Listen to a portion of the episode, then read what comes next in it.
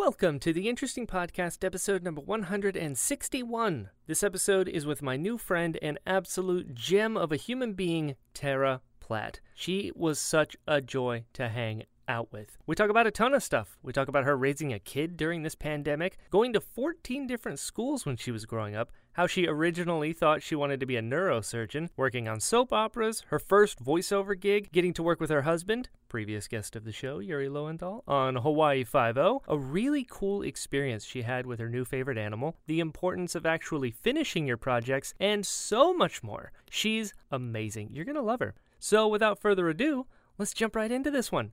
Please enjoy this episode of the Interesting Podcast, number 161, with Tara Platt. Theme song time.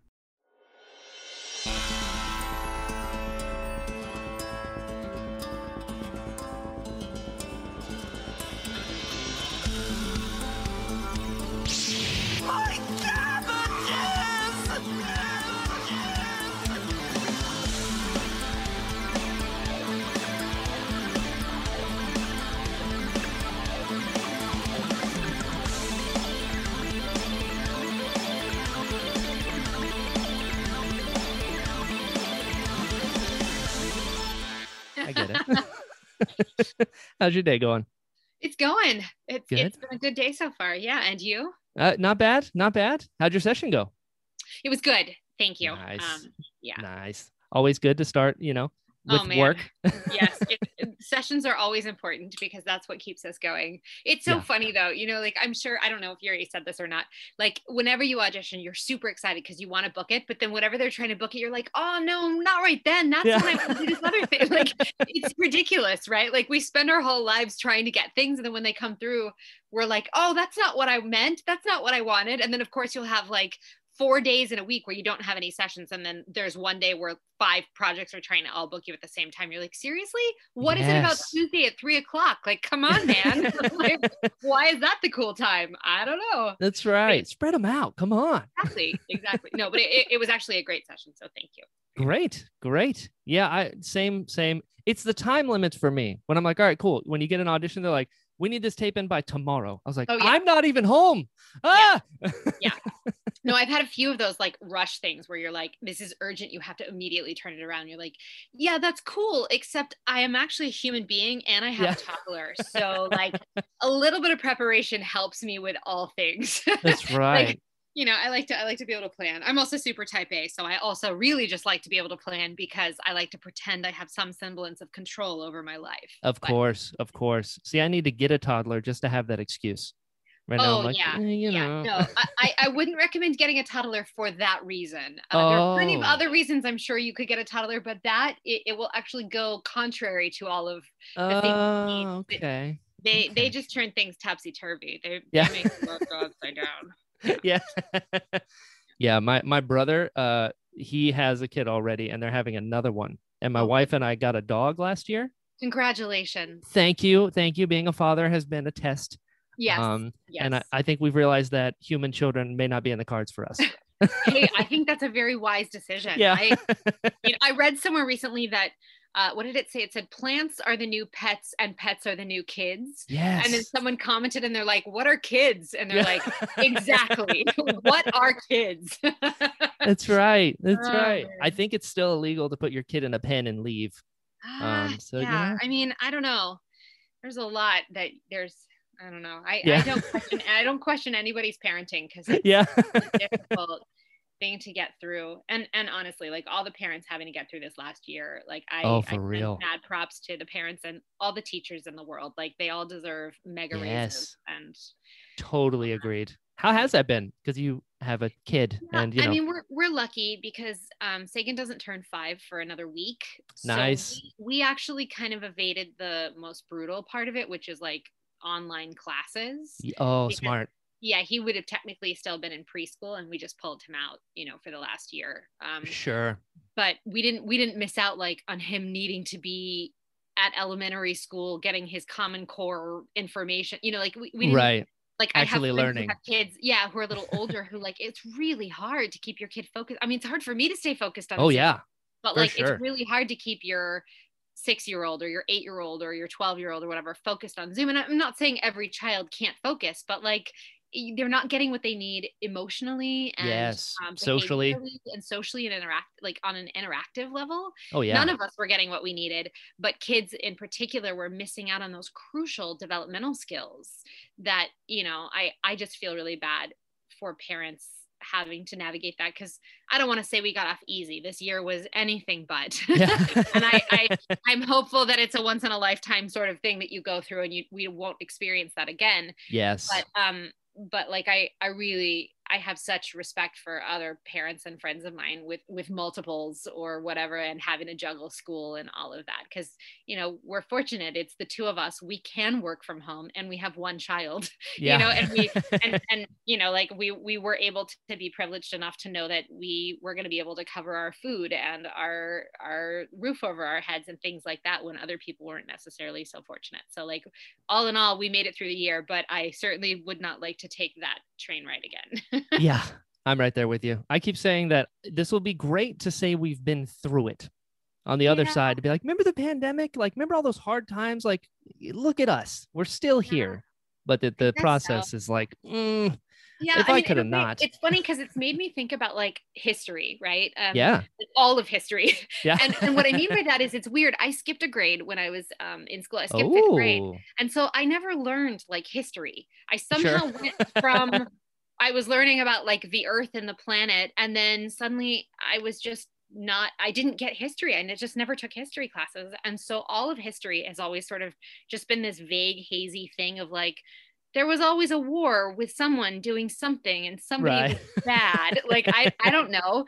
And so um I kind of skirted around it and then when I was older I just wasn't interested in it because I never had any information about it. So Sure. I never pursued it and I wasn't engaged in it because I had other things that were more pressing to me at the time. totally. And, and it really kind of forced me to sort of go, oh my God, all those things that I sort of vaguely knew about. Oh, there was, I don't know, this war that happened, World War One, or there were, you know, the you know a hindenburg thing or like stuff that i i sort of vaguely have in just like zeitgeist information but not because i read about it in a history book but just sort of like It's i just there. overheard it and i pieced it together Sure. and I was like, oh my God, there were people who were living through that experience. And how many of them, while they were living through it, were thinking, oh my God, I'm living through this experience versus how many people were just trying to get through the day and get out of bed and eat something. Like what like it just it just made me really sort of like connect on some level to the people of the past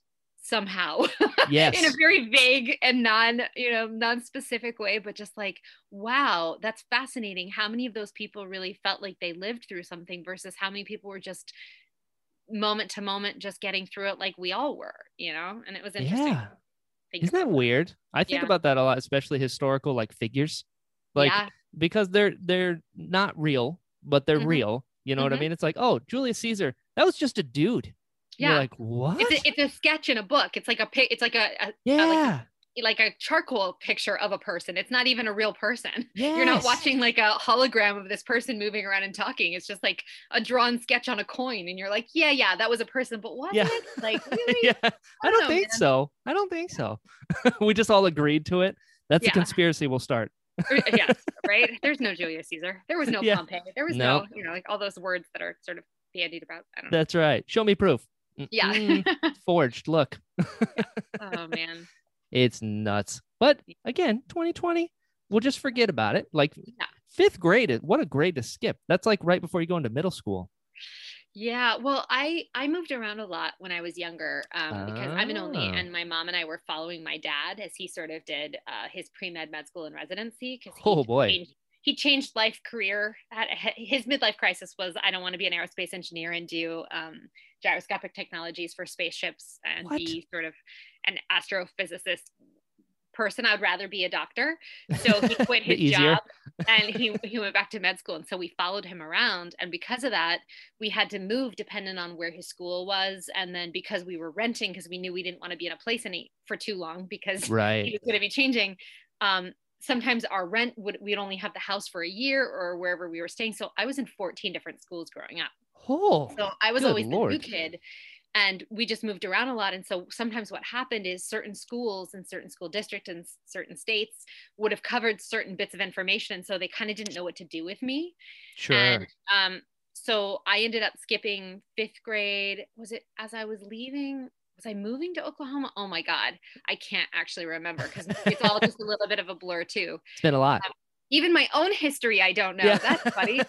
Um, yeah, Didn't I just don't Tara. know history. That's that's my whole thing is I don't know history. Um, no, but uh, but so I skipped fifth grade, and then I came into sixth grade, which I guess was middle school. So I came out Mhm. of an elementary school and went into a middle school, but it was a totally I would have been a new kid anyway, so it wasn't Right. like I jumped with my friends because I was always the new kid anyway. So I just sort of showed up, and now I was a sixth grader. Oh, okay, okay. Were were you good with that? I feel like a lot of people that move a bunch, you either go you're totally comfortable in a room with strangers, or the opposite, where you're very keep to yourself. Um, I think I was I think I was good when I was doing it. Yeah. But I think maybe it turned me into an introvert without me realizing it because I was always very gregarious and friendly with people because I knew, oh my God, I have to immediately, it's sink or swim. I'm the new kid. I have, to, right. figure- I have to get my, oh, are we saying dirty words or not dirty words? Hell yeah, we are. Okay. I got to get my shit together, man um, if I if I, if I don't get that together, then like you know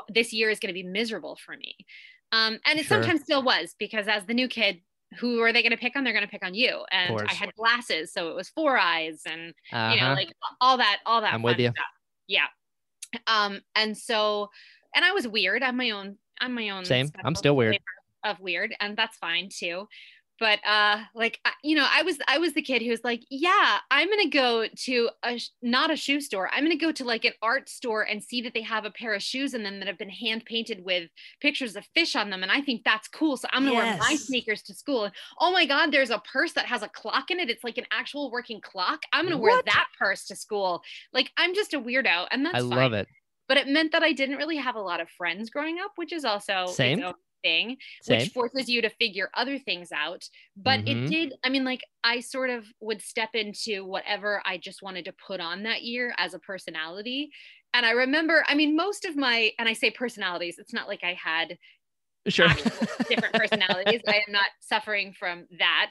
Um, but most of what I would put on would be sort of like a good student and very together and things like that, because that's who I genuinely am. Like I'm a very type A. You give me the assignment, I like getting my homework done, I turn it in, I might do the extra credit, you know, that sort of a thing. right. But then I remember there was one year and I was just like done with it. I was just, I think I was probably, I probably was about 13.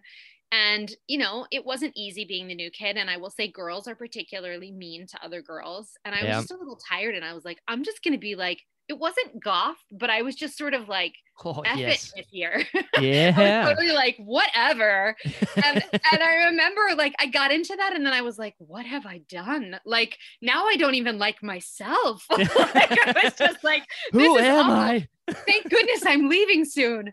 Um, but yeah, so I don't know. I mean, I guess I sort of benefited from it because I think that it also helped me more easily sort of put on the skin of a character Sure. because it forced me to investigate humans like like the, the idea of like the the psychoses and the decisions behind our behaviors Yes. as humans and it helped me sort of recognize that and become intimately familiar with what makes people tick and why people do what they do which then helps me in my work because as an actor your job is to sort of dissect the human Yes. for for for people's um, more bite-sized consumption of it uh, so that you can make uh, choices that that resonate with people and so i mean like i think i benefited from it but i think nowadays like well now i'm excited to go back to parties because we've been in a pandemic and so i Yeah. can't wait to see other human beings but i'm sure i'm sure i'll get to the party and then i'll be like cool we've been here three minutes peace out like Yeah. i i, I think I got it. yeah, I didn't realize I was an introvert until much later in life. And then I was like, oh, yeah, I'm the person who I finish doing the play, I walk off stage, I change clothes, and then I leave the back of the theater. I don't want to go out with anyone afterward for drinks. I don't want to meet up with people. I don't want I did my thing. I like Totally. I did the play. Cool. I'm glad you enjoyed it. Let's go. Yeah. like, yeah. I am not I'm not the person who wants to go out to the bar till three in the morning afterward. And Yep. I have I have started to realize now that that actually is shooting me in the foot a little bit in my Mhm. career Sure. because I started to recognize that my fellow actors who many of them are actually much more um, out outwardly engaged with other people Sure. They're having much more successful trajectories. And it's not that i think it's not that i think that um I, I, would say like my peers like what i mean is like people that are like the same skill level that i am. Totally. and i and i'm noticing and i'm like what is it that they're doing different? And i'm like oh right. They go out afterward and they hang out with people afterward and they stay in touch they keep in touch they email and they connect they're very connected. Whereas i like i show up i do my thing and i'm out of there i'm Right. like you say, you say i'm done and i'm like peace. I i I, I go home and i hide at my house. So i'm like oh right. That's actually like the one thing i would tell my younger self is that you kind of have to invest in people in a different way. And it's not that i don't like people. It's not but i just i, I just tend to be like oh i did my thing. I'm gonna go now. And i don't stay that extra little bit to like really check in and like I notice like sometimes Yuri makes fun of me because he's very good at that. Like he's he's one thousand percent a people person. Like yeah, I if you picked take people if you take Yuri away from people, he starts to wilt. Like, Sure. Like, oh, like you need people. I was actually okay this last year mostly. yeah. like except for the fear of dying all the time. I was actually okay. Yeah. You know? Even trade. um uh, but like he really needs to be around people and and i and i recognize that like he's so good with people and a lot of the times the work that comes up for him and the connections that like reach out to him to then lead to a bigger thing come from the fact that he just puts in that extra time with people because he genuinely wants to connect right. and i'm like oh that's the element that's that's That's what that extra thing. it's that extra thing that would make you more successful. So if there are any people who are looking to get into any career in any field, doing anything, people will help you. Yeah. if you can connect with people. So even if you're an introvert, train yourself to engage on that level because it will help you become more successful. And it's the one thing that I wish that I had learned when I was younger because I think I would have had a, a very different trajectory and a different career. Yeah, no, that makes total sense. It's also kind of weird that I- have a similar story in that growing up, I had pretty much no friends, and it wasn't for the lack of trying. I tried Mhm. really hard, but I was also very weird. But Yeah. I've learned growing up, especially into adulthood, if you're yourself, you put out a signal, the right people will hear it, and then you develop That's- actual relationships. It's it's true. strange. It's yeah strange. no i mean i have i have some really amazing and wonderful dear truly truly dear friends but i do think and i don't know if it came from me moving and feeling like every year i had to say goodbye to people like have a Yeah. nice life i was never uh, i just didn't know how to continue that sort of Oh, came yeah. this year what do i do with it? I literally when i got to college i freaked out because it was four years with the same people. And when we finished that first year Oh, when i yeah. was no longer a freshman i was like bye have a nice life. And they're like we're gonna see you in two months. What are you talking about? Like i i didn't know i didn't know how to create that long form connection and so i wonder if i had grown up in the same place with the same people going through school together if i maybe would have learned some of that just like i want to almost say it's like um mycelium like from mushrooms like how they're all connected Yeah, totally. like I almost like that part of me sort of got stunted somehow. Yuri makes fun of me sometimes. Like we'll run into people and I'll be like, "Oh, what are you doing here?" Because like I don't expect to see them, I, and I get sort of flustered. And he's like, "You know, you can just say, hey, how are you?' Like you don't have to be like, I'm like hyper alert." But my brain almost goes into like fight or flight because I'm surprised by the connection. How'd you And find me? like, yeah, he's like, you know what? It's, it's okay to just be like, hey, how's it going? And ask how they are and see what they're up to. Whereas, like, if I send you an email, my email is always like, this is the information you needed. This is what I need from this email. Okay. Yeah. And it's like, why don't you just start Business. with, hey, how's it going? Or I heard that you bought a dog, or like Yeah. any kind of human connection. I'm like, oh, is that what you do? Like, it's almost like I'm an android trying to pretend to be human, which is ridiculous because I, I do understand the human condition and hum- humanity so well as in as my work but as me as a human i'm lacking Right. it's on paper. It's like scientists that have Yeah. no social skills. It's like they Yeah. can land a rocket, yeah but they can't take you out to lunch. exactly, exactly. it's hilarious That's that's the get. That's why you're so good at acting. You know, you can't have it all, Tara. You I can't know, be man, both right? and you know. I get Yeah. it. I understand. yeah So you you mentioned you're getting into acting pretty young. What was it that like started your interest with that? Because you're moving around a bunch too, so you got a lot on your mind. So it's funny. So when I was really little, like five or six, I wanted to be a neurosurgeon. This was Oh. before my dad wanted to switch careers. Wow. And I was like, I want to be a neurosurgeon. He's like, you know what? I've always wanted to be a doctor. Maybe I'll go back to med school. so then I watched my dad do med school and I was like, yeah, that's cool. I think I'd rather play a doctor. Yeah, good point. So when Good I was about seven or eight, my mom, who was a writer and had done some theater when she was younger Oh, and cool. had been in some plays when I was growing up, she would take me to plays because my dad was studying all the time and had exams and he Sure. couldn't always hang out with us. Um, and so I would go to the theater with my mom. And I remember seeing it was, I think we were seeing the musical Oklahoma Nice. and uh, it had a cast of kids in the chorus that were like singing and dancing and having a super blast of a time. And i was like what are they doing? And how do you do that? Because that looks really fun. Yeah. and my mom who had some experience in it was like yeah well you know you have to audition and then you may or may not get it. And if you get it then you're going to have to go to rehearsals. You're going to have to learn your lines. You're going to have to do what the director says. You're going to have to uh, show up and do all the performances. You're going to have to like it's it's a it's a very big It's a thing. yeah it's not just like cool i want to do this Yeah. thing and i want all the lights and glory. And i was like okay yeah well, that's fine. She goes well if you're interested you go through the newspaper and you go through there was like a little wanted section for local plays and theater in oklahoma where we were living. And she's Oh. like just go through that and if you find something that has an audition for a kid i will take you. And if you get yourself prepared i will take you. And i was like Oh, cool i can do that. And like a month later there was an audition for a play called Wait Until Dark and there was a little girl in the the cast and it's a it's a theater play. It wasn't a musical. It was just a straight um stage play. No Sure. singing involved. Um, but it was a little girl in it she's like I actually know this play. I was in this play in college. I can tell you about it. So we talked about it. I read the play um, and she she ran lines with me and then I, I learned a monologue. I don't even know what the monologue was now but I learned a monologue for the audition and then of course I booked it. I Yeah. got the job and then I was like oh this is magic candy yeah. I just I learn this stuff and I do what the director says and it's really fun and I get all this attention and I hang out with all these adults because it was also hard for me. I didn't have a lot of friends as kids, but all these adults thought I was amazing. So I was this little kid coming to do this cool thing with them, you know? right. And I was like, this is awesome. And then I just had a series of, at the time, as a kid, I went from show to show to show to show. And I was like, I love this. This is fantastic. And so around that time, when I was about nine, I was like, this is what I want to do.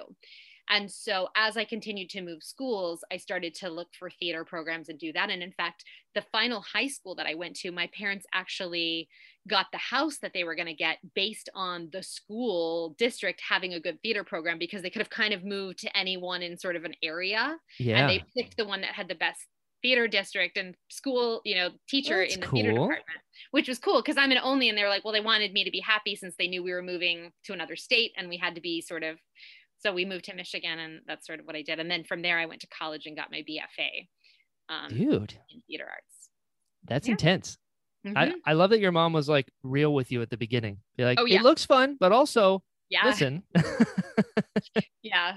And then I think my dad always thought that I was going to be like, yeah, plays were fun. Let's get back to science. Yeah. he what happened? like one day you were going to be full on doctor. Cause I actually, this was a long time ago, but like he was able to take me. I remember being there and watching him do the dissection of the cadaver as the kid. And I was just sort of like, oh, cool. So where's the liver? Okay. So what's the pancreas? Like I remember being there with him and like this is when I was like a kid, I would just like go with him. And some of the other doctors were talking about things. I was like, that's because the mitochondria do that. And they were like, they thought it was amazing. So I was like this little kid who was like super into science and stuff. And I was like, well, I'm going to be a neurosurgeon. So I just need to know how this all works. And they were Right. like, okay.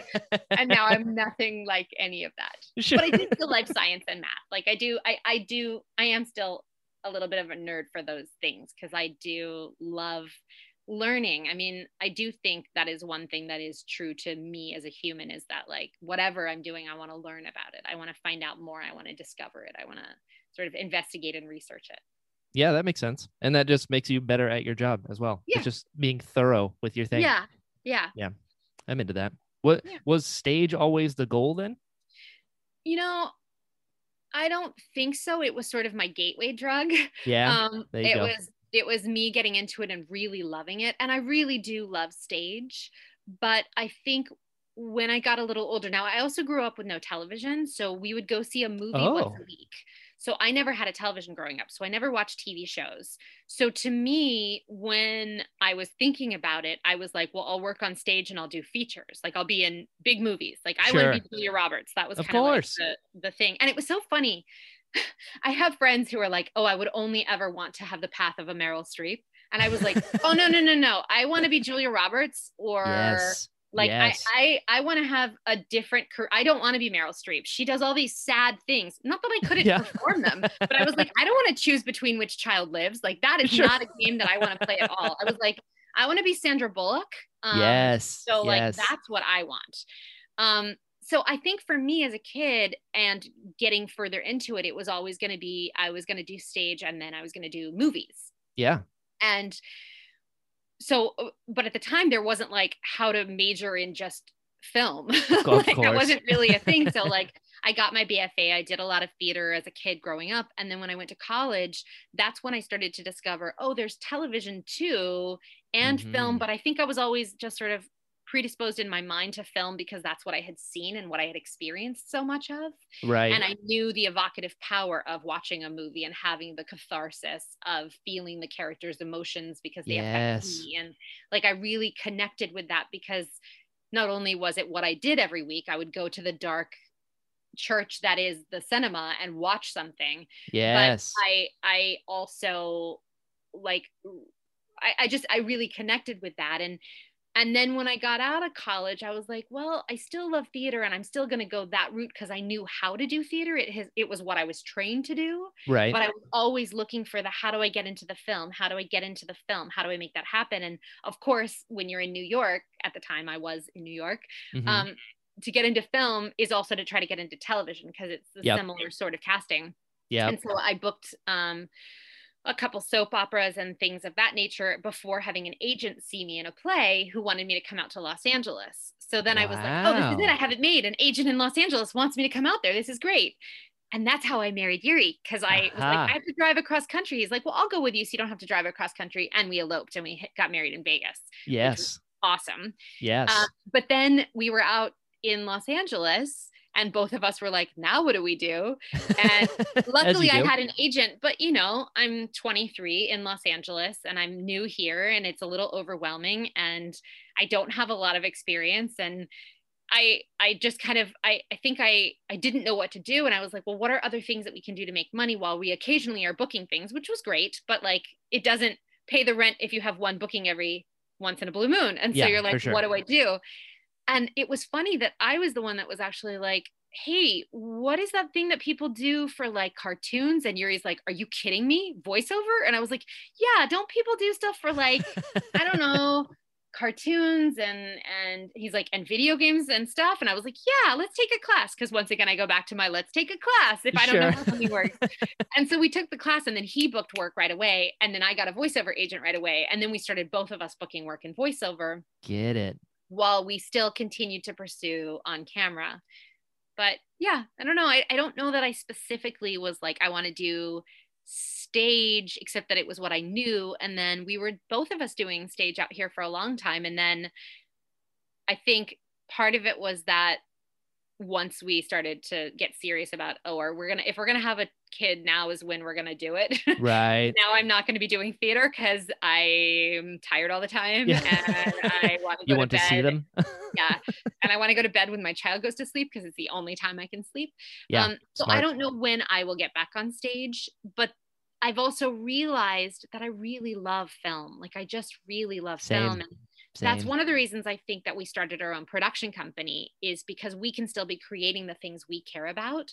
And so like we have a couple films in slate that like we are going to be making at some point. And so I'm like yeah. if I if I never get back on stage as much as I love theater and as much as it's what propelled me to where I am now, I will survive. And I've had some amazing experiences on stage. Like the fact that I got to be Juliet at the Pasadena Civic, directed by John de Lancie, was lovely. Like I have some really juicy tidbits from some of the work that I got to do on stage that will always be with me. And it's funny because sometimes people are like, well, what's the one role you would really love to play? And I'm like, any role is the role that you really love to play when you get the chance to play it because you Yes. get to dive in and dissect it. But just like looking through the oeuvre of like any role that's out there in the world, I'm like, I don't know. It's not like I was going through my life and I'm like, I have to play Cleopatra before I die. sure. Like it'd be cool to play Cleopatra, but it's not like that's you know what I mean? Like there's yes. I'm not walking around with a list of titles in the back of my head where I'm like, oh, I need to check off my, you know, my, uh, you know, like I, I don't need these playwrights checked off on my my cue card. And so there's a part of me that's like, if I never were to step back out on stage, would I be okay? And I think I would because I have this other outlet now because I'm creating my own projects and I can do it in a different way and you know but but it's interesting because i'm like oh my god if i had told my 20 year old self that i may at some point never go back on stage again which is not necessarily true i may show up on stage next year who knows Sure. Sure. but like if i told my 20 year old self that i would probably be like i don't know who you are kill the alien imposter that took over Yeah. my yeah. I mean, did you find because I know you worked on uh like Days of Our Lives and Young and the Yeah. Restless, and I'm fascinated by soap operas because it's such a quick turnaround. Oh, you, yeah. You got to be like, I mean, I bet Type A really came in handy. Yeah, well, I mean, like you said, it's really fast turnaround, and you have to just be willing to roll with the punches. Yeah. Um, I was never like a series regular or anything, but I did work with a lot of people that were, and Mm-hmm. watching them just like power through the dialogue and like pick it up, figure it out, get on with it, and move on was amazing Whoa. because you just kind of, in a way, don't have time to think about your choices sure. Which ironically is kind of like voiceover. You don't really have time to think about your choices. You kind of just make your choice and then do it. Um, Interesting. Whereas I think sometimes with work on stage, because you have this nice, juicy, lugubrious rehearsal period, if you're working with a nice director that actually has time to let you do that, like you really, you sometimes can overthink it because you're considering the entire arc of the whole play and you you know you you know where you need to get people by the third act. So you're trying to carve out the beats and the moments in the first act and how that's going to look and you know what's more compelling you know all these choices that you can over sort of work it a little bit you Sure. can i mean anyone can overwork anything you can chew the scenery doing voiceover as well Like, it's- totally. it's, I don't I don't mean to say that like there's a but but I will say that with soap work in particular, you kind of just got to do it and be present and open to letting the emotions go through your system as quickly and as easily and fluidly as possible. sure. And you also can't push it because also, you know, you just want it to be very like honest and truthful because the camera is up your nostril and you're Yeah. move on with it. You know, like you gotta just be like super tiny. But that goes to the the point of like they're all acting. Whatever medium you're doing it in Absolutely. is what's going to change it and it's going to affect the size of it and sometimes how you get to it but at the root of it you're still you're still acting. So whether you're doing voiceover and you get to say the line three different times and three different ways and then move on to the next line and do the same thing again. Yep. or if you're doing a play where you're rehearsing it for three weeks and then going up and doing the whole of the arc of that piece. Or if you're doing a soap where you have 20 pages of dialogue that you have to memorize and then get on with it you know? Like you're you're still acting. It's just it's sort of how you how big you make your vessel and where you put your attention and how you make your choices and how you're the detective and investigate the script and what you can glean from it. And then how quickly you can just move to the next thing and get onto it. Um, sure. i think that's kind of i don't know. Did i answer your question? I didn't even know if I had a question. oh okay cool. All right. I was like did i just I, I That don't makes sense though, because it is like it's a medium. It's like how big is the lens? Is the lens Yeah. the audience in a in a room full of people versus a microphone? Like, what, Yeah. was there a learning curve to be able to, growing up and learning stage to go from film Yeah. and then voiceover? Um, I think the only part of the learning curve for me with voiceover in particular, because I took a class, of course, Of course, and it was really learning in the class about the different types of voiceover. So, like, oh, there's commercial and there's animation Right. and there's narration and there's like learning that was the biggest key for me and a little bit of mic technique oh Mhm. if i if i stay on mic this way i can be this close to it and then that'll affect my quality but there wasn't really anything in the class that changed the acting part of it for me that part was already my inherent what I had already learned to that point, either just maybe it was some natural skills, but also all the training I had had. And so I think for me, the big learning was how to work the microphone specifically as like a technical. Yeah. like, what do I do with this strange thing poking me in the face? sure. And then also sort of understanding, oh, when I'm doing a commercial, the more I can be talking to one person and bringing the, the copy alive that really highlights the name of the product so that the person who's trying to sell it, the ad man's happy. You know, how do I do that versus when I get to do a video game or a cartoon with some sort of animated character? How can I just jump in and make fast choices about who the character is and what they may sound like so that then I've made a strong choice that then can be directable? Gotcha. That makes sense. Setting the goalpost so far that you have room to play and learn. Yeah. Ah, okay. Yeah. I'm Yeah. seeing I'm seeing the thread here. You- Yeah. Do you remember your first voiceover gig? Yes. What was it? It was a video game Oh, okay. okay. and um uh it was directed by someone who's now a dear friend of mine, but at the time like I didn't know anybody Uh-huh. and uh, I had gotten the video game and I didn't really know what I was doing because I was like, oh my Of god, I course. booked a thing. What do I do? right. And I showed up and it was it was a non-union project. This was like 1 million years ago. sure. And at the time, I also I didn't even know like that sessions are usually booked in two or four hour increments. Like I didn't I didn't even have that information. Like, I just Oh. I didn't even know.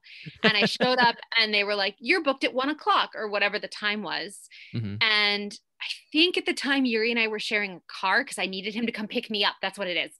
Perfect. I needed him to come pick me up when I was done, but I didn't know when I was going to be done.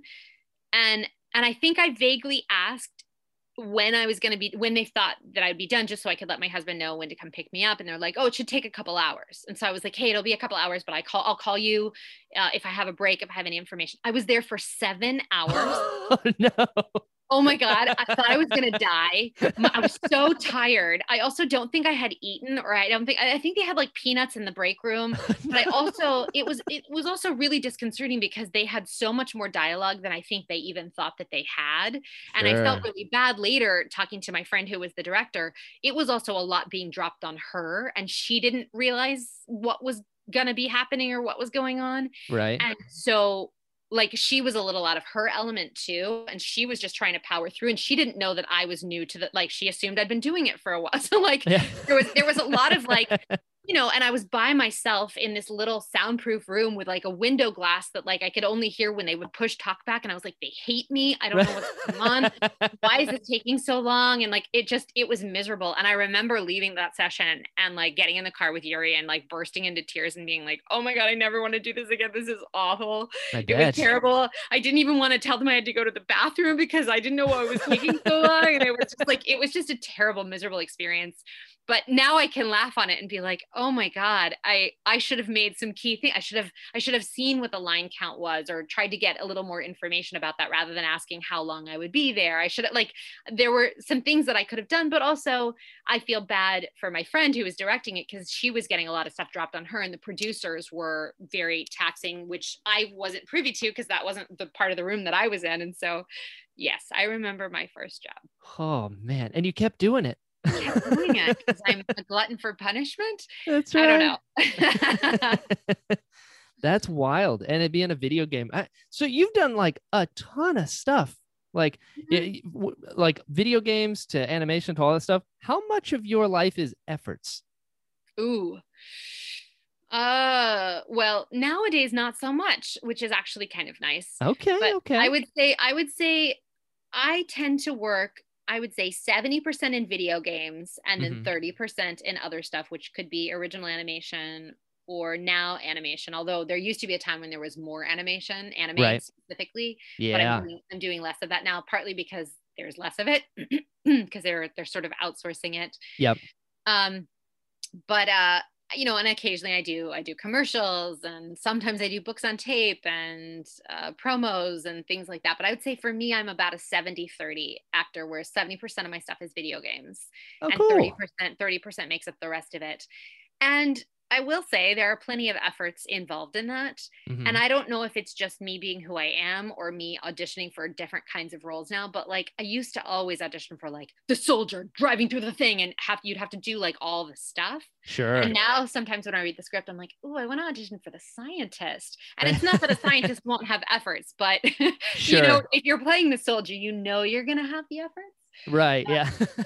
So, but yeah, I, I I've done my fair share of efforts. I don't think I'm as good at efforts as Yuri is, but I credit his his kung fu martial arts background because he learned how to do all the you know. right. He's got that Where- kiai down pat. Yeah, exactly. Whereas I was like, you do what? Wait, what is that sound? um, no. Like Power Rangers? Yeah, Okay, but I never alright. watched Power Rangers, so that doesn't mean right. anything.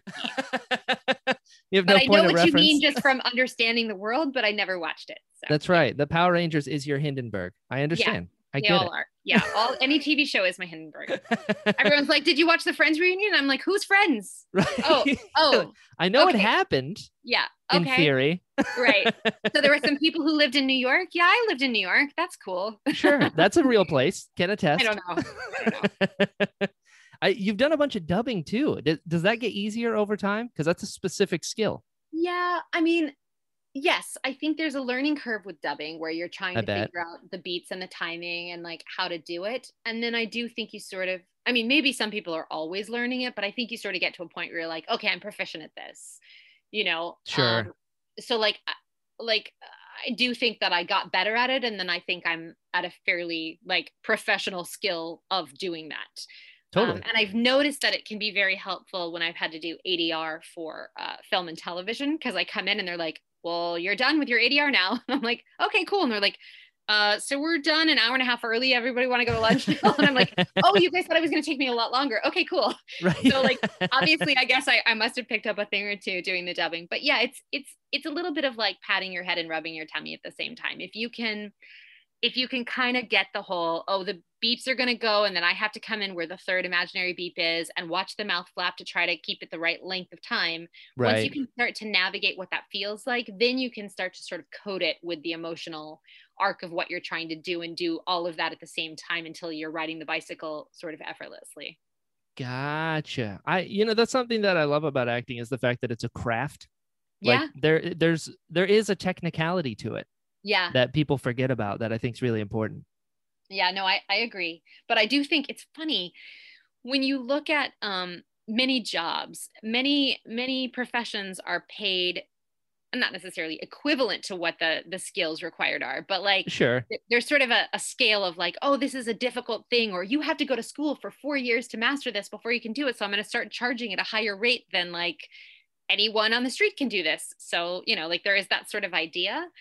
And it's so funny to me in voiceover because dubbing, which takes these very specific technical skills, right? You have to match the timing and be in the right, you know, like all of that. And you're doing it to someone else's performance where you're trying to take key elements of that performance, make it your own, and still perform it while fitting all that the other technical mumbo jumbo into the right timing Right. is the is the least paid of all. yeah. of like you've got dubbing at the bottom Yep. and then there's sort of like some commercials depending on you know like you just show up you do the the to radio spot only and then there's like books on tape which is like you get a word count per hour because you're reading a certain thing and then it moves up into like original animation and video games like you're getting much more money for certain things and i'm like it's so much easier to do original animation when you show up and you play a character that you create yes. Yes. but you know it's just funny it's always been funny to me that the the hierarchy uh, financially is is in a certain order whereas what the what your compensation your Yeah. compensation is That's so wild. yeah I love stuff like that. I also love like connections and especially with like you've played someone named Yuri in Spider-Man, which I just Mhm. think is great. But even Yeah. greater than that, how did you guys swing the Hawaii 5-0? right Because that was right the best. okay okay so um you know i told you we were still pursuing television and film Yes. even while we were doing voiceover. And we, I think, made a very smart choice. At the time, we didn't know that many married couples that Mhm. were sort of pursuing it being out about the fact that they were married.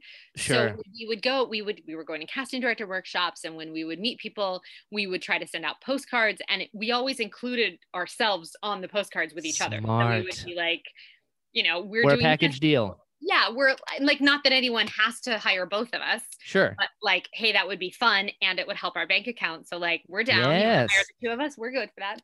Um, and I forget we had auditioned for the casting director of Hawaii Five O both separately at points in time, Cool. um, and it hadn't it hadn't worked. We hadn't booked those jobs, Mhm. and then I guess she saw this was coming up, and she's like, "Oh my god, that's hilarious."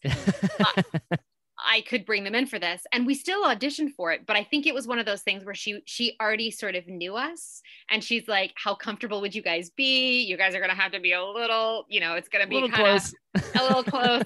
and we were like, Are you kidding me? And it was one of the best gigs ever because I will tell you what they did for that episode because of the way they were shooting it. Um, oftentimes with television and episodic, you will shoot for a whole week. The whole episode will take about a week to shoot right. um, and they'll sort of like wrap out people that they need to do certain things.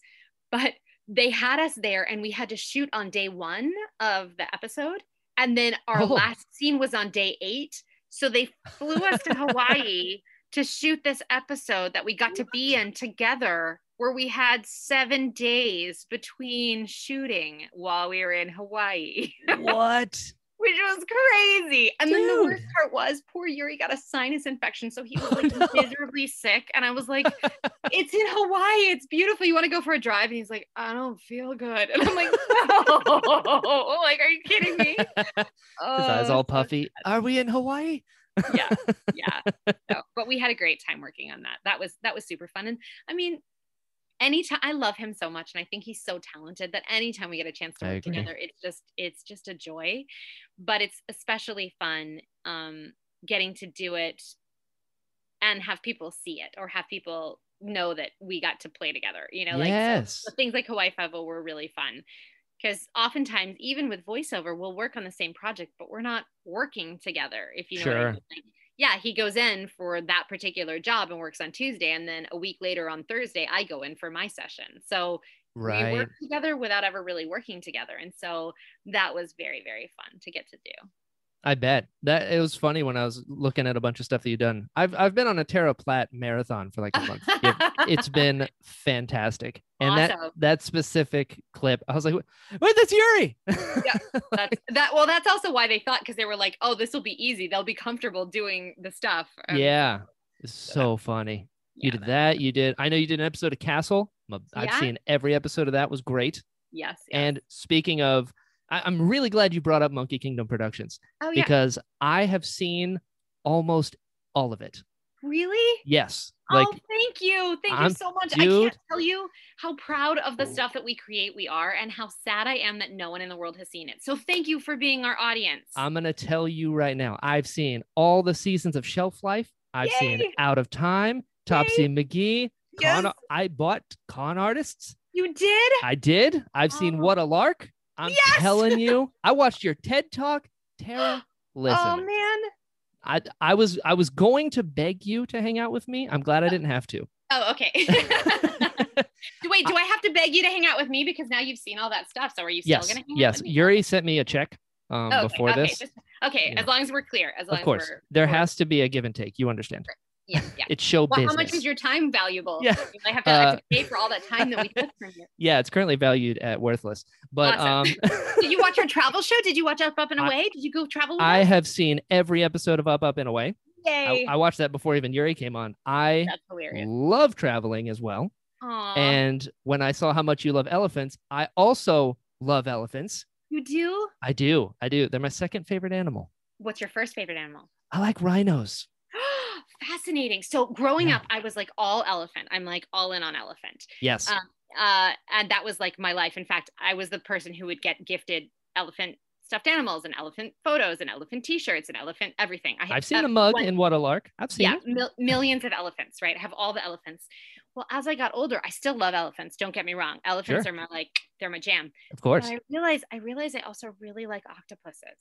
Ooh, They're that's really a good one. smart. And I had this, I had this experience with an octopus at uh at an aquarium. What? Talk to me. What happened? I, I just we were in this aquarium and I turned my head and this octopus was like sort of you know how they sort of like skitter crawl across surfaces yes. and so it was like skitter crawling across the surface toward me on the glass wall um, we were up at the santa barbara aquarium and i was like ooh that's such a beautiful like it just the color it was just beautiful and it caught my eye and i walked over to it and as soon as i got in front of it it started changing color What? and I put my hand like I didn't mean to, but like I was just like transfixed. And I put my hand on the glass, and it put its suckers where my fingers were. Like it put one little hand where each finger was against the glass, Yeah. and I started to move my hand, and it started to move with me. And I was like, "We're having a moment." Yeah. oh my God. And so like I just I just fell in love with this octopus, and I was like, "Oh my God, Yuri, I love I love this octopus. Like I just I just I'm in love with him. He's Yes. just amazing. Like I just I had this connection." And um, at the time, like, you know, this is probably about 10 years ago. I used Mhm. to eat things like calamari and stuff like that, which are squid. I'm just going to Yep, be really yeah. clear about that. but I was like, I don't think I can ever, I don't think I can do this again. And Yuri used to live in Japan. Yep. I know you already talked to him, whatever. Yeah. But Yeah, um, whatever, so he used to eat, uh, I think it's called a takoyaki. I'm oh not a- yeah. but but I was like, Yuri, we we can't. I'm sorry. I I have to lay down the law. We we can't eat octopus like ever again. And he's Yep. like, okay, okay. but like ever since then, I just was like, okay, octopuses too. So now if you come to my house, there's like an octopus teapot who like it's beautiful because like the arm comes around and that's the handle and then like so there's octopuses in my house too. It's not just elephants. I like that a lot. When I learned that they could change colors, I was like, what is this Oh creature? it was amazing. But it was like he was talking to me because there weren't really other people around that section when we were there. yeah. And it was like he reached out to me and I was like, hey, what's going on? And I went over to the glass and he was like, hey, like he put his hand up and I was like, hi. Like we just, it was, I've never had a creature at a zoo or an aquarium or something like that feel like it was really like making contact with me yeah. and since then, I've done extensive research on the intelligence of octopus. And Oh, I'm yeah. just like this is amazing. Super smart. Super smart. I Yeah. uh, my wife and I talked a, a while ago. We're like, maybe we should get an aquarium. And then one of the things you Oh, find man. when when you start deep diving aquariums, one, don't do it, super expensive. Yes. Also, No. if you ever get Yeah. an octopus, it's gonna get out. And I was like, what? Can you imagine? Yeah, because they're smart and they're like, why did you put me in the aquarium? That's right. I I, don't need thumbs. I, know. have eight of these. I know. But my dream is to have like an octopus for a pet that just like hangs out with me. Like, you know, he rides on my shoulder and then can like Yes. go into his pool when he wants to. Perfect. You know, whatever. I mean, bottle? I'm totally normal. It's Yeah. fine. It's fine. Yeah. hey, I support this. I will be next to you with the spritz bottle, just making sure he's comfortable. Okay, I'm- cool. I'm there. Awesome. Yeah, yeah. exactly. Exactly. I'm there. I'm there. I also love there's a thing that you've said in the past a bunch where you talk about excellence through play and having Mhm. watched almost all of your things and having thoroughly enjoyed all of your things, that comes through everything you've done. Like gen- genuinely, Really? Oh, that makes every me so time. happy. I wanted to say that to you because it's everything you do. Even do you still have the the shelf life action figures? Yes. Oh, cool. Thank God. They're was- literally staring at me while I'm doing this interview. They're up on the top of Yuri's shelf and I'm sitting in his office on the couch. That makes me so happy. me. Yeah. They hear us Judgingly, talking about it. Right? They're judging me. They're Bug Boy is like looking at me like he's gonna jump on my head. Yeah, Yeah. they're judging me. I'm not going to say that I really enjoyed the uh, multiple seasons and then the costume changes. I'm like, oh, oh, oh, I like this. But every Oh, time I see a Sharpie, I think of Hero Last. So thanks for that. I know, right? Hero Last, poor Hero Last. Yeah. You know, Yes. she was great. She was great. And the, it was the things that you do also with all these projects with Monkey Kingdom is like, you're so creative and like using shelf life as an example. You're on the shelf that is established. This is where this takes place. But then you have like, now we're in a suitcase. Now we're under the bed. I'm like, I never would have thought of that. It's so smart. I love it. I love it. Oh, some well, I'm stuff. so glad that you enjoyed it. Like I said, we're so proud of these things, and You should be. it does make me a little sad that I feel like we're very good at creating Mhm. and making things, and I think that's really important. I think finishing is one of the most important things you can Oh do my God. as a creative. So if you're going to write a book, finish it. If you're going to make a show, finish it. Like I feel like there's so many people in process. Yes. And it's not that being in process is a bad thing, but if you never complete something, you never it goes back to learning. You never learn from what you've done because you have to be able to close the book in order to learn from it. And um, for me, it's all about like complete it, complete it, complete it. And that whole adage of like um, done is good enough kind of. It's not that i don't Yeah. want people to try to perfect things. And like i say like even the quote we were talking about excellence in play. So i'm trying i'm striving for excellence in everything i do and i'm giving it my best but my best from 10 years ago is going to be different than my best from now.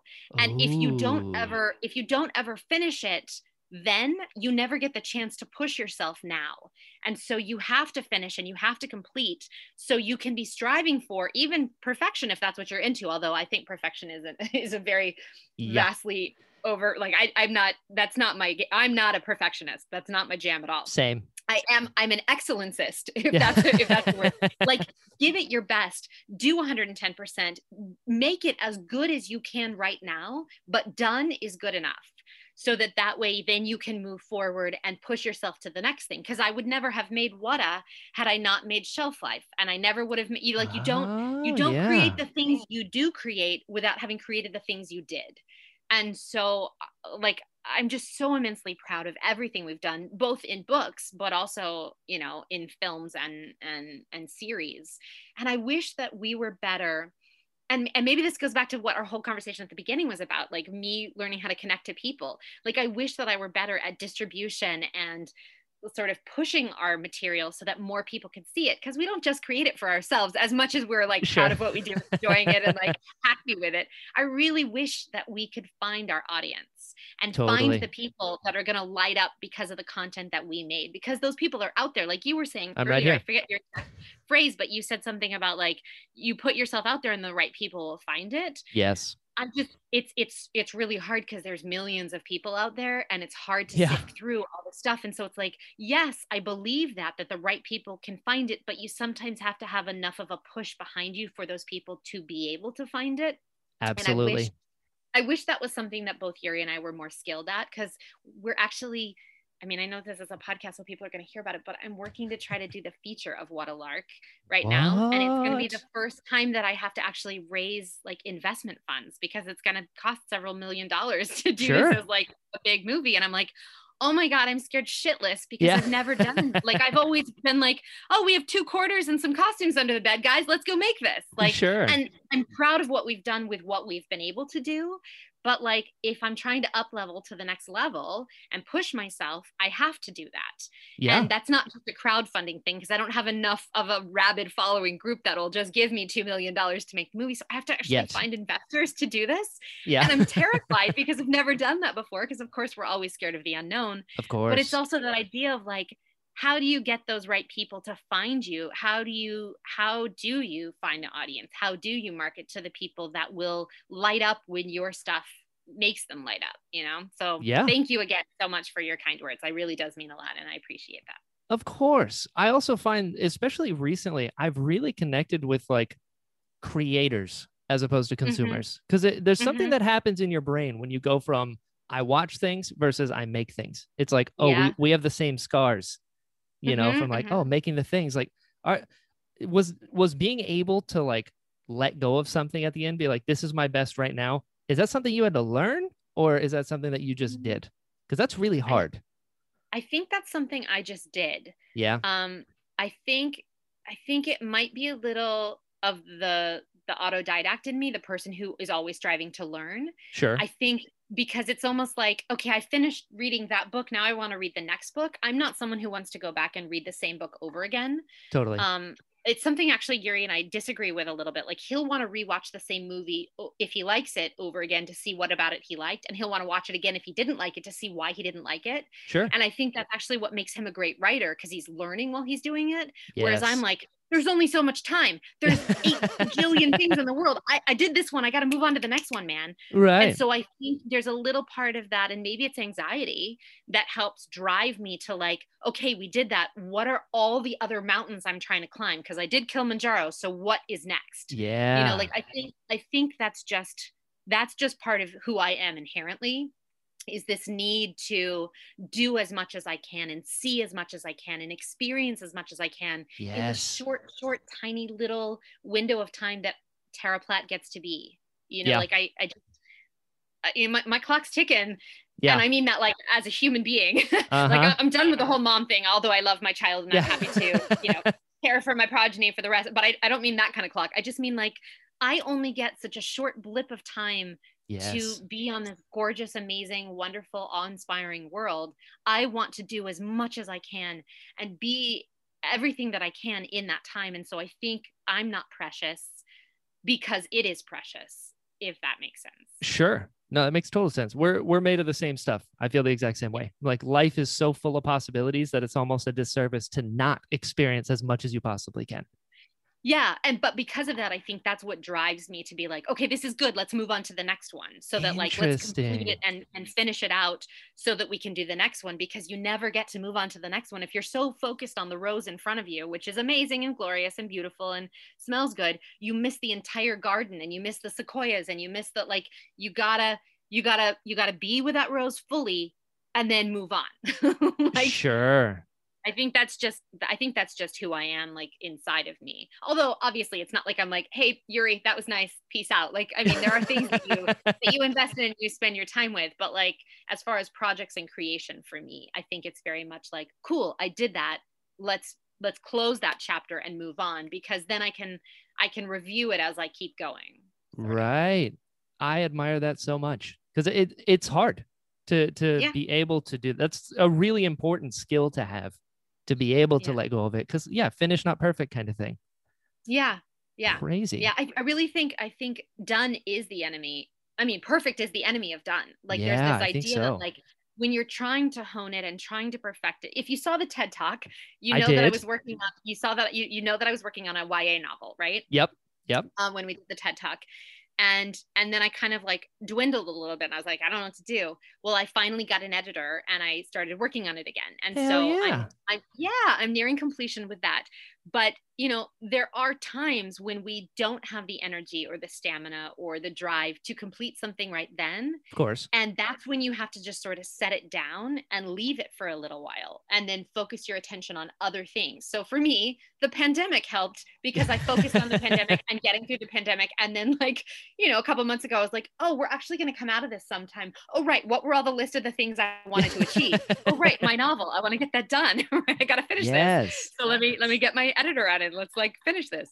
But um it's this idea that like you if you're so so busy making every word right and every corner polished and everything perfect you you miss the opportunity to be flawed and that's where the learning and the growth comes from so like if you think about the japanese i think it's called wabi sabi where things are brokenly like they're imperfect they're they're Yes. perfect in their imperfections hmm you you miss that opportunity to be like yeah you know what? I go back and i look at shelf life and it is not perfect. There are things that i'm like ugh you know that didn't work. But i'm also like it's perfect for what it was when it was and how we created it and i'm still proud of it.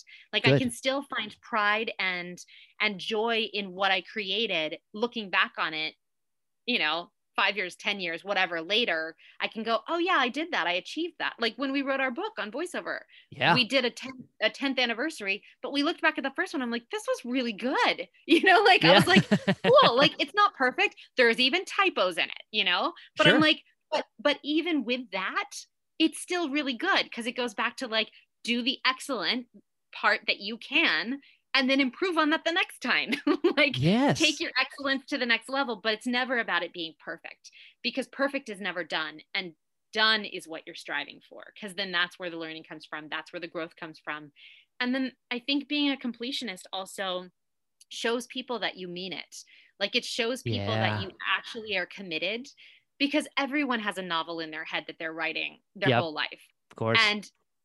99.99999% of people never actually write that novel. It's the Mhm. point zero zero zero zero zero zero one percent of people that do, and everyone's like, "Oh my god, they wrote a novel! How could they have done that?" But if everybody sat down and wrote a paragraph a day, you would have a novel.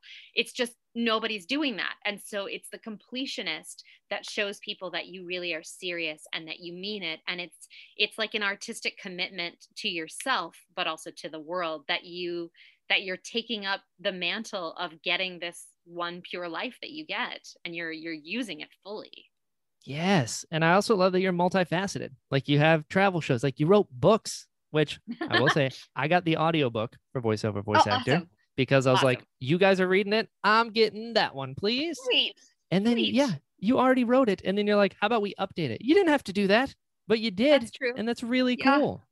Thank you It's great. It's great. It's a great resource as well. With, I mean, I was telling Yuri, I, I put it up there with I want to be a voice actor.com. Like it's so practical and it's so oh, like, you. yeah dee's that Yeah. dee's website is amazing oh, it's, it's voiceover school, you know? And I, I recommend your book to everyone because I'm like, it's, oh, it's you. practical. It's not this like, you know, uh, be your best self and then you'll succeed type of things. You're like, also six to eight seconds per clip in this type of demo, you like really Yeah. write the math out. And I was like, that's what people need. yeah yeah well because it's also like it's not just about sugarcoating things like i know i tend to get very like oh this is great and i'm so excited and it's amazing but also people just need the data like how- uh, Absolutely. what, what what do i actually what's really gonna change this for me what's gonna affect this for me and where can i learn it's what i was saying earlier like the one thing i wish i had known was like how to people better like Sure. that connectivity i'm like that would be sort of what i would tell people now i'd be like just like obviously push yourself get your demo together do all that stuff but also Yep. people like just people at a better like level Yes, be a good person. Actually live your life. That that's something I, I when I when I ask someone to come on the show, a big thing for me is if they're just an actor, I'm not interested.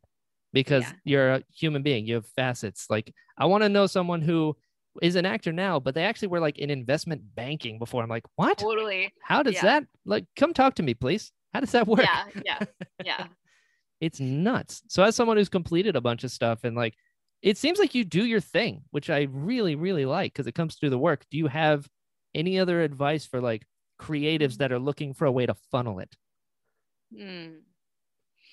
Well, I mean, I do think it goes back to a little like do the thing that makes you happy because you're Yeah. never going to please someone else. So it's not about like, oh, well, everybody's into sneakers right now. Let's do something about sneakers. Sure. Like it's it's it's not about trying to cater to other people or cater to the masses. It's about figuring out like what your jam is and then spreading that jam around and being like, hey, does anyone else interested in this jam? sure. and it's not that you can't you can't sprinkle some sneakers on top of it but like you want to you want to try to figure out what lights you up and so like uh, for me that whole excellence in play Mhm. also is part of mine but for me it's also about the aesthetic so i i'm very much about world building and really having a very fleshed out visually interesting place so Yes. like topsy is steampunk and shelf life is high uh action figure comic you know pop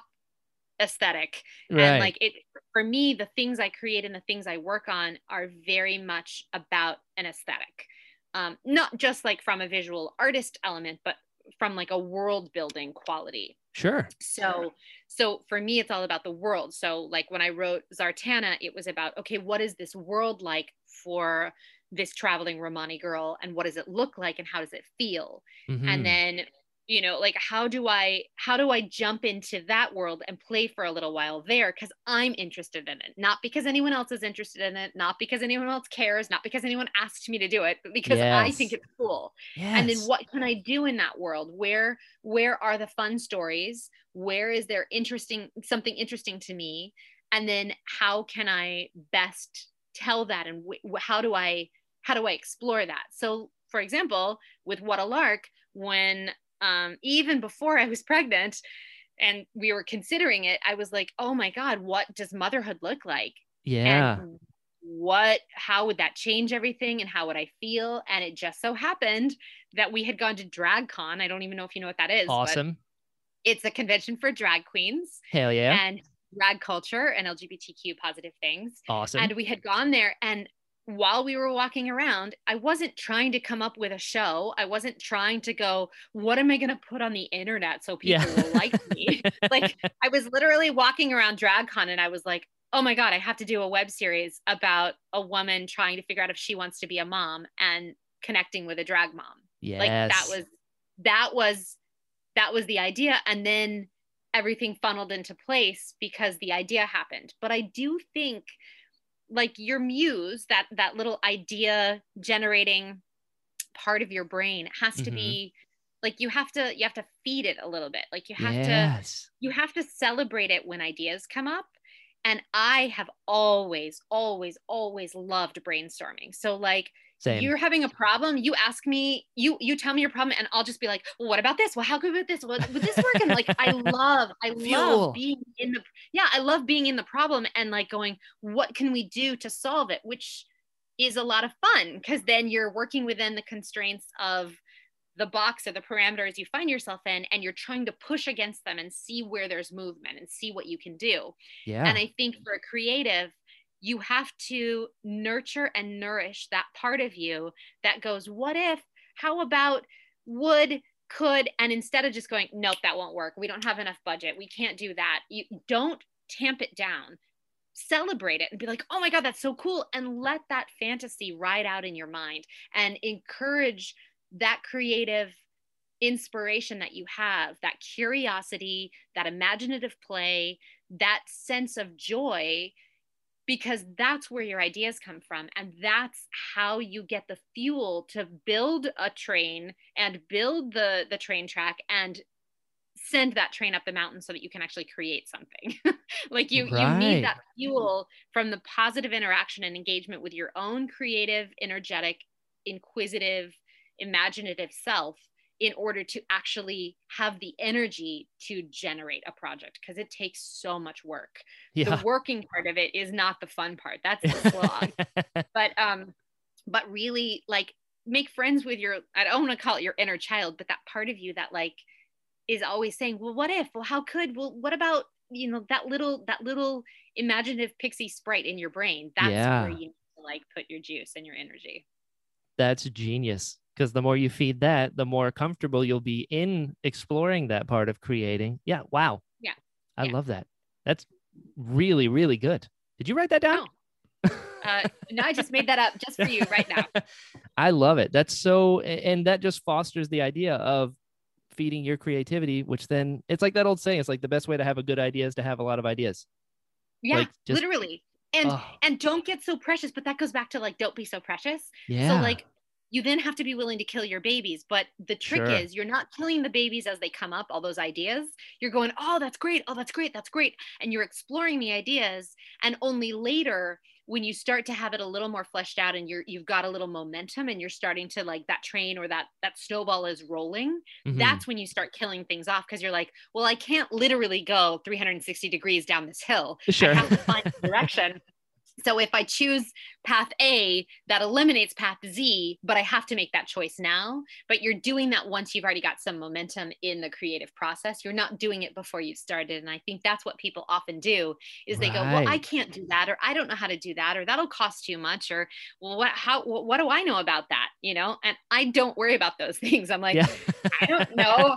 What if they were some action figures on the shelf and you're like, seriously, you thought of that? I was the one that Yeah. grew up with action figures. I have action figures. You don't even own action figures. I'm like, yeah, but they just like, what do they think about when we're not in here? Right. like, you know, like it just, but that's the thing is it, it goes back to that, the what if. You have to be open to the what if could it be? I love that. That is beautiful advice. And just Cool. like that, we've been talking for over an hour. Tara, you survived. I survived. I made it through. Look Oh man, We this did helmet was for nothing. Yeah, right. I'm keeping mine on. It just makes me feel comfortable. Okay. Okay. It's a pith helmet, by the way. I just don't want you to think I'm wearing like just a regular construction helmet. It's a pith helmet. Sure. I'm wearing like a beer box made into a helmet. Oh, I like that. That's good style. it fits, it fits. But man, this was so fun. Awesome. Wow. Well, thank you for inviting me on the show. Of course. Thanks for agreeing because, you know, you didn't have to. But before I let you go, I got to ask where can people find you online? Where can they find your stuff? Talk to me. Sure.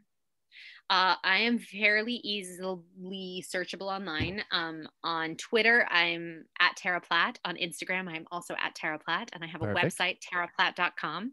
Boom. Uh, Yuri and I, uh, because we have so many different projects, we have a slew of websites, but we realized it was getting confusing. So we created one website to try to help people, and it's Monkey Mayhem Hub.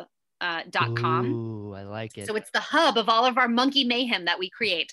So it's got Monkey King Productions, it's got Bugbot Press, which is our publishing, and it also sends you uh, to a store that you can collect things that you might want of things that we've done Hell and it yeah. also sends you to our websites as needed but with, like i said we're on twitter we're on instagram um, and i've got my own website um, so those all are my name so they Oh. should be fairly easily found. Get that SEO.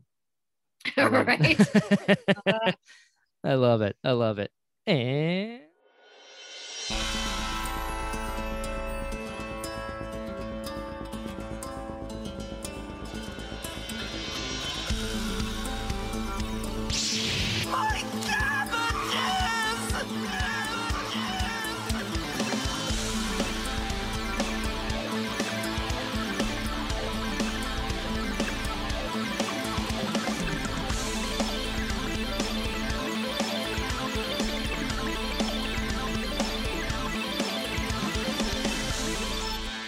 Hello, friends. Thank you so much for listening to this episode of the Interesting Podcast.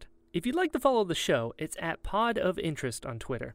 If you'd like to follow me, I'm at Jedi Brian on all social media sites. You can also find me at brianballance.com. There you'll find all my demos and a bunch of other fun stuff. If you enjoyed this episode, please share it and tell your friends. A good rating or review always helps and is greatly appreciated. Let the people know we've got some cool stuff going on over here.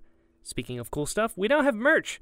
Just search the Interesting Podcast on teepublic.com to get you some sweet gear. Also, I've got a Patreon, so if you'd like to support the show more directly, you now have that option over at patreon.com slash JediBrian. On that note, special thanks to Chris, Ben, Jim, Daz, Kelly, Daryl, Xavier, and Victor. Your support means so, so much, and I can't tell you how much I appreciate it. So until next time, be well.